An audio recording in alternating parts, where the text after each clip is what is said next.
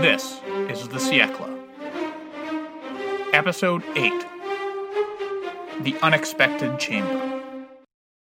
France's Charter of 1814 had set up a constitutional monarchy in which a parliament, elected by the country's richest citizens, would govern alongside the king. But over the ten months of the First Restoration, Louis never got around to holding elections for that parliament, or even passing a law to set up those elections. One year later, after the Hundred Days and Waterloo, the Bourbons experienced a newfound sense of haste. Whereas before they had idled around for ten months, now Louis XVIII's government moved to hold the elections as soon as possible, even while much of France was still under foreign occupation, and much of the rest was experiencing the civil unrest of the White Terror. They didn't even try to pass an elections law this time, since they weren't about to keep the Napoleonic legislature around anymore, but just issued a royal decree setting up the elections to be held in August, just a few weeks away. Overseeing all this were Louis's chief ministers, the de facto prime minister Talleyrand, and the minister of police Joseph Fouché. Both men were relatively liberal, supporters of constitutional monarchy, and they hoped for a chamber of deputies that reflected these sentiments. So they took the kind of sensible action that French officials of all political leanings will take over the course of the century. They tried to rig the election. By that, I don't mean anything so crude as to actually fabricate vote totals.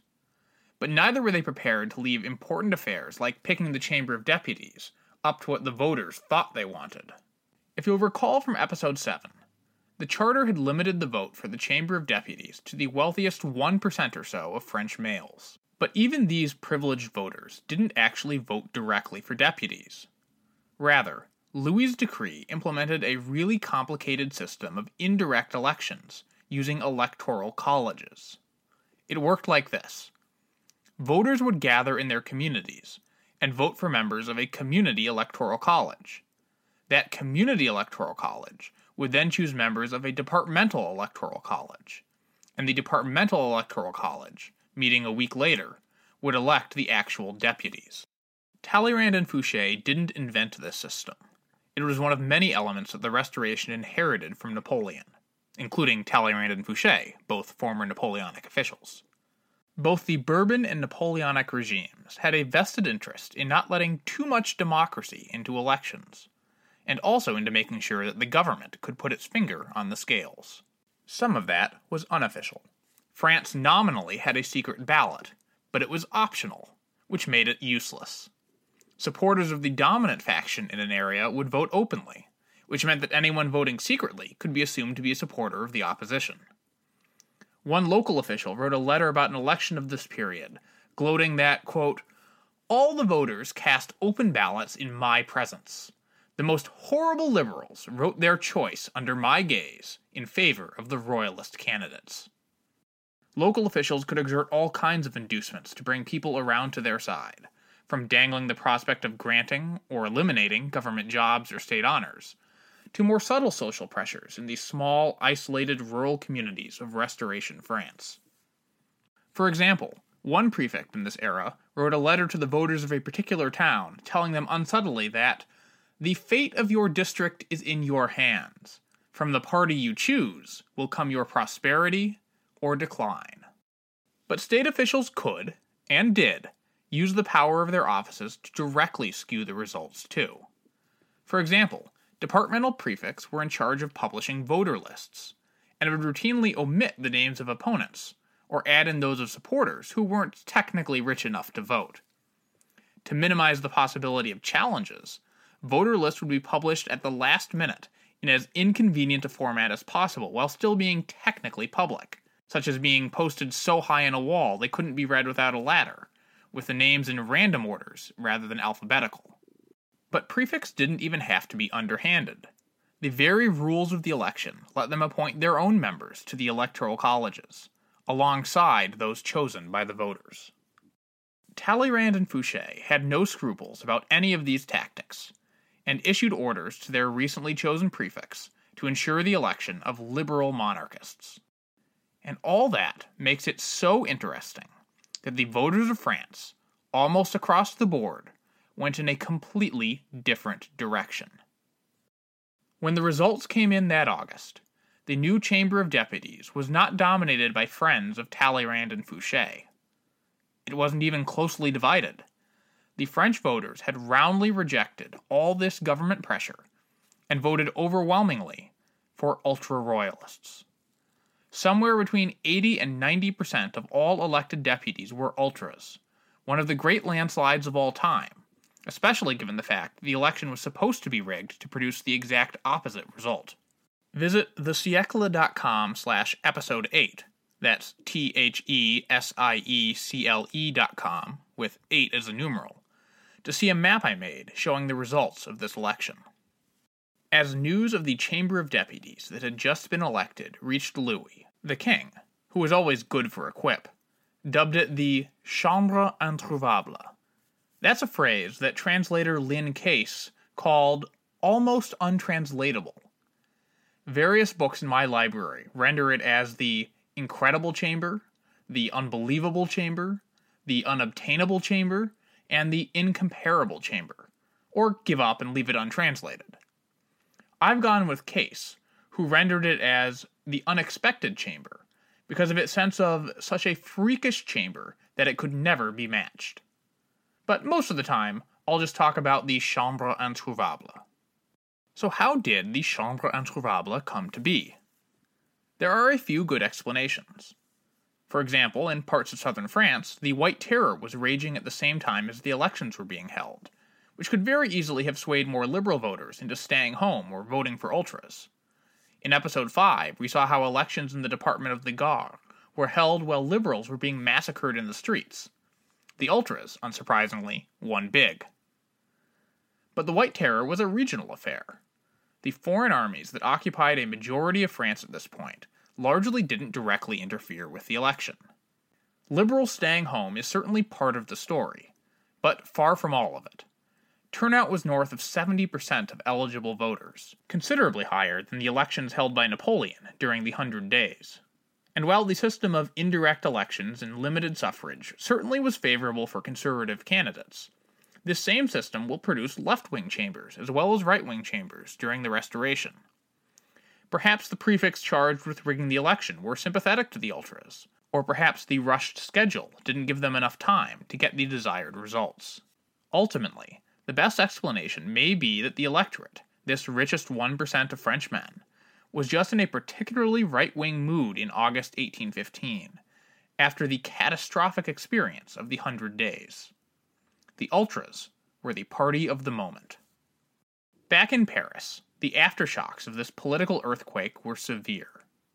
First to go was Fouché, who was already in hot water for urging the king to adopt revolutionary principles, bad enough, and then leaking his report to the public. Fouché clung on because of his reputation as a brilliant police chief, but after his spectacular failure to rig the elections, even Talleyrand concluded that Fouché needed to go. The wily political survivor had no more tricks up his sleeve. He was pushed out the door with the barely face saving excuse of being appointed as ambassador to Saxony. But Talleyrand wouldn't last much longer. The ultra royalists of the new chamber disdained Talleyrand almost as much as they had Fouché. Further, like Fouché, Talleyrand's effectiveness was now in question. He was unable to work his diplomatic magic and spare France from the punitive treaty being imposed by the Allied powers. Faced with these demands that France pay a huge indemnity, give up territory, and pay for a years long foreign occupation, Talleyrand offered his resignation rather than sign. He may have hoped that Louis would reject this resignation, bolstering his position. If so, it was a terrible miscalculation. The king gladly seized the opportunity to be rid of a man he had never liked in the first place. To replace the Talleyrand ministry, Louis turned to a man a little more in line with the right wing Chambre Introuvable Armand Emmanuel de Vignerot du Plessis, the Duc de Richelieu. Richelieu was an old style aristocrat and committed royalist who had spent the Revolution and Empire in exile, mostly in Russia, where he had served the Czar as a general and governor. This was not as unusual as it seems to us today. the early 19th century European nobility could be rather internationalist in orientation. Competent and honest, conservative but not extreme, Richelieu was seen as someone who could work with both Louis and the ultras in the chamber. It didn't hurt that he was a close personal friend of the Russian Tsar, at the exact moment that France was at the mercy of the Allied powers. As one immediate sign of his good sense, Richelieu wanted no part of leading France during the chaos of 1815, and tried to decline.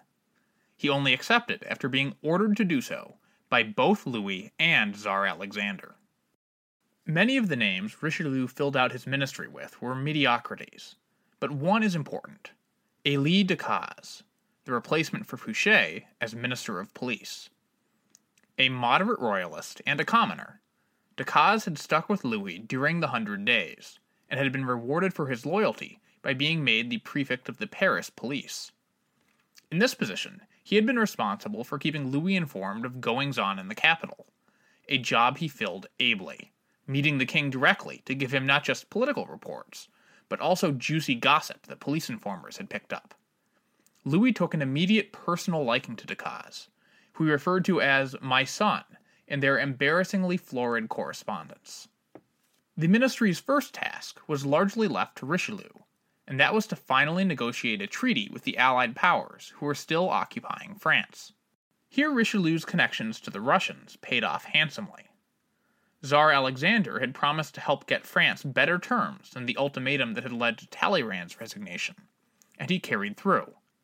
He and Richelieu arranged for Louis to threaten to abdicate in a letter to Alexander, which Alexander then took to the other powers and used to extract concessions. The final treaty was still embarrassing for France. It had to surrender territory, pay a huge indemnity of 700 million francs, and agree to an expensive, years long occupation of northern France. But compared to the earlier demand, France gave up less territory, paid 100 million francs less in war indemnities, and would be subject to occupation for five years, not seven. Richelieu, we are told, was distraught after finalizing the negotiations, burying his head in his hands and lamenting, Well, it's over now. The king ordered me to do it. A Frenchman should be hanged for signing such a treaty.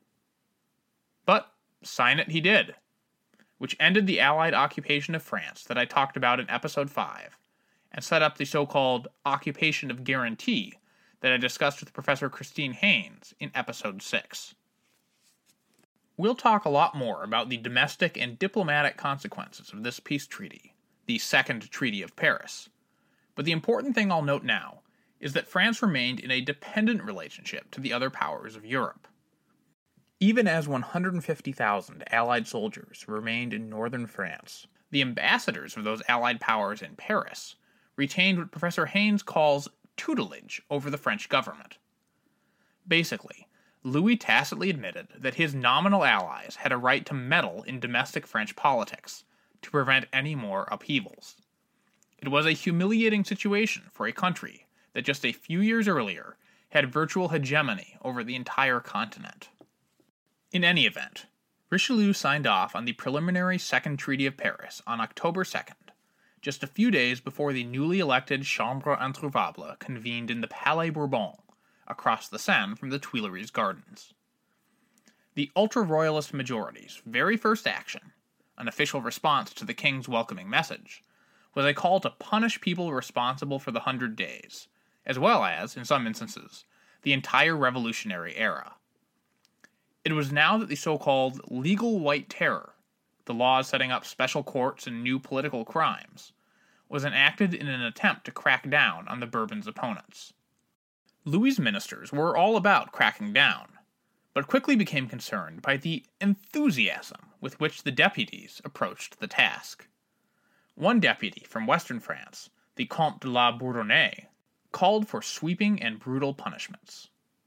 Quote, to stop their criminal conspiracies, we must use irons, executioners, and torture. Death, and only death, can frighten their accomplices and put an end to their plots. As defenders of humanity, we must be ready to spill a few drops of blood in order to avoid having it run in torrents.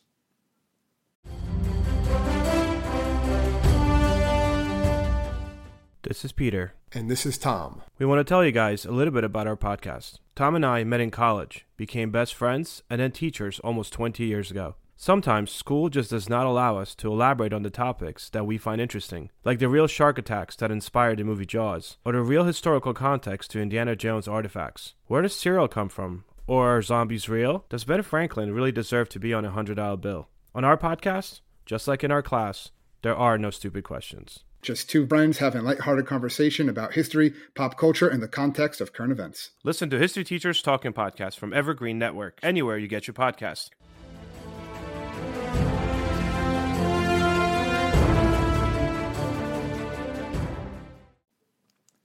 Louis, in contrast, had promised amnesty to France and wanted to exempt only a small number of arch Bonapartists from this blanket pardon. La Bourdonnais' proposal was only narrowly defeated, and that after Richelieu opposed it in the name of the king. The king was clashing with the very legislators who passionately believed in the king's divine right to rule, and not for the last time. You might be surprised by this, and expect the ultra royalists to get along well with the royal. But Louis was no ultra. He was conservative and old fashioned, yes, but also cautious and conciliatory temperamentally opposed to the firebrands of the Chambre, even though they shared many policy goals.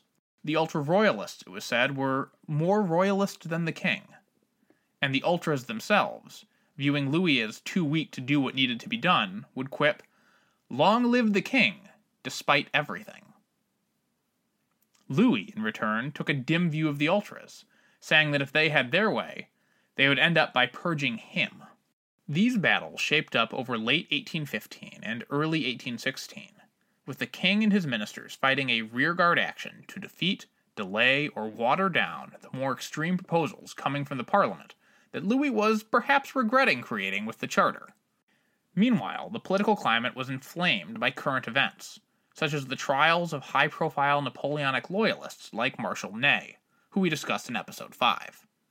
Ney had been sent before a tribunal of senior generals, but they ruled they didn't have jurisdiction, since Ney, who Napoleon had made the Duke of Elchingen and the Prince of the Moskva, claimed a right to be tried by the Chamber of Peers. This trial, in late November and early December, became a sensation due to Ney's celebrity, but the assembled peers voted overwhelmingly to convict Ney of treason and sentence him to death. Louis refused pleas to pardon the marshal, going so far as to post guards to prevent Ney's wife from getting close enough to beg for clemency in person. Richelieu tried to use Ney's conviction as a political weapon against the ultras, arguing that Ney's example was enough and there was no need for additional vengeance. The deputies weren't persuaded, especially a few weeks later when another high profile Bonapartist daringly escaped from prison on the eve of his execution by switching clothes with his wife. Ultimately, the most extreme measures were defeated, but the king had to agree to banish many more people than he had originally wanted to, including the man who was until very recently Louis' own Minister of Police, Fouché. Conflict didn't arise solely on questions of vengeance. The ultras, many of whom didn't believe in the charter or parliamentary government in the first place, nonetheless asserted themselves on a whole range of issues. They disagreed with Louis's ministry over the details of a new election law, with both the ultras and the ministry trying to set up rules that they thought would help them. On touchier issues, many of the ultras wanted to bring back elements of the Ancien Regime, such as returning the job of recording births, deaths, and marriages to the church officials who had done this before the Revolution. Others called for bringing back the tithe, the 10% state enforced tax for the benefit of the Catholic Church. Another flashpoint were the biens nationaux, those properties that the Revolution had seized from nobles in the church and sold to French citizens. Their original owners obviously wanted them back, and Louis was sympathetic. But as we discussed in episode 1, around 10% of the country had bought some of this seized property.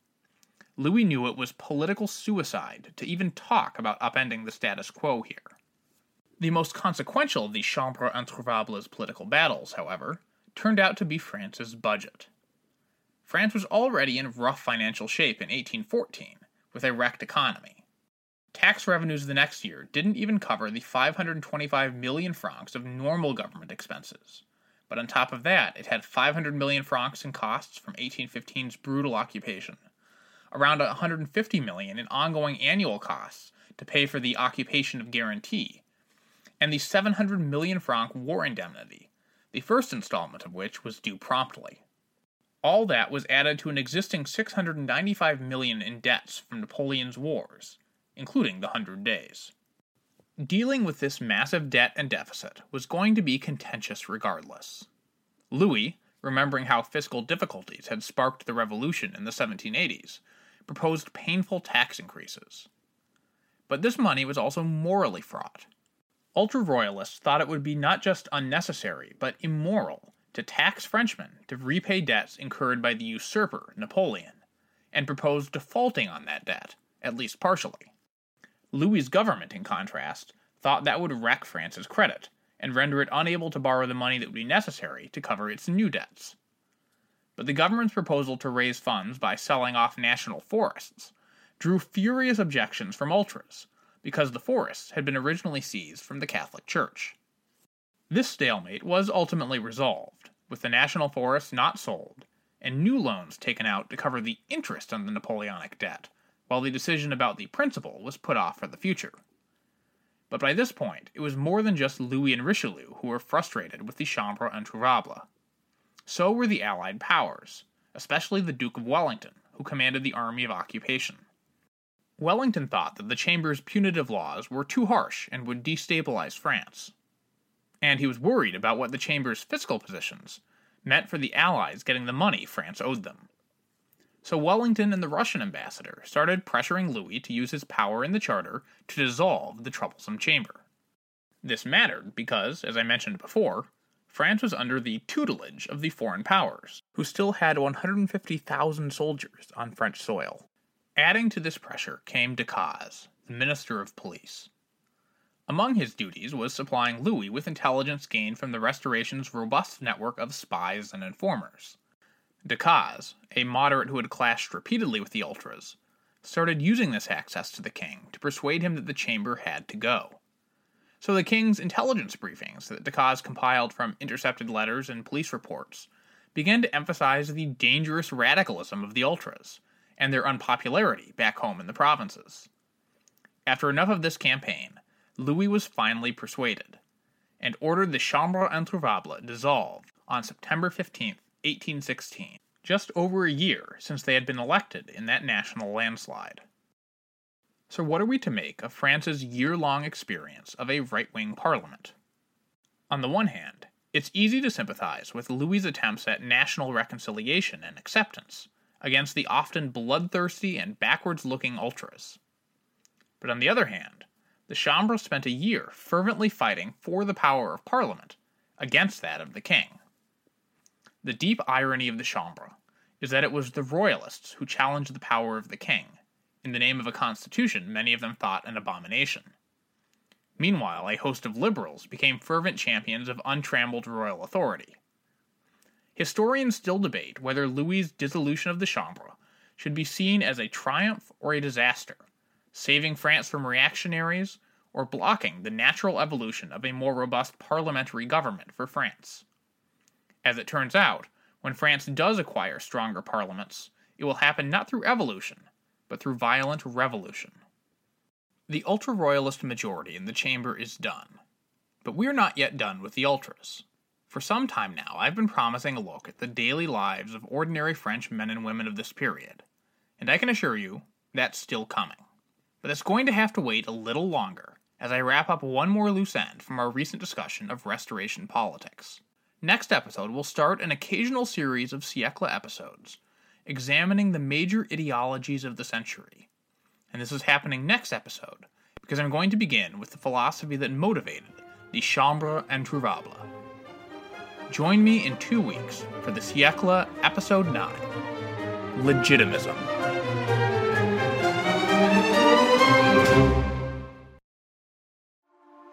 A news story gets shared by a friend on social media, or you catch a tweet that really makes your blood boil.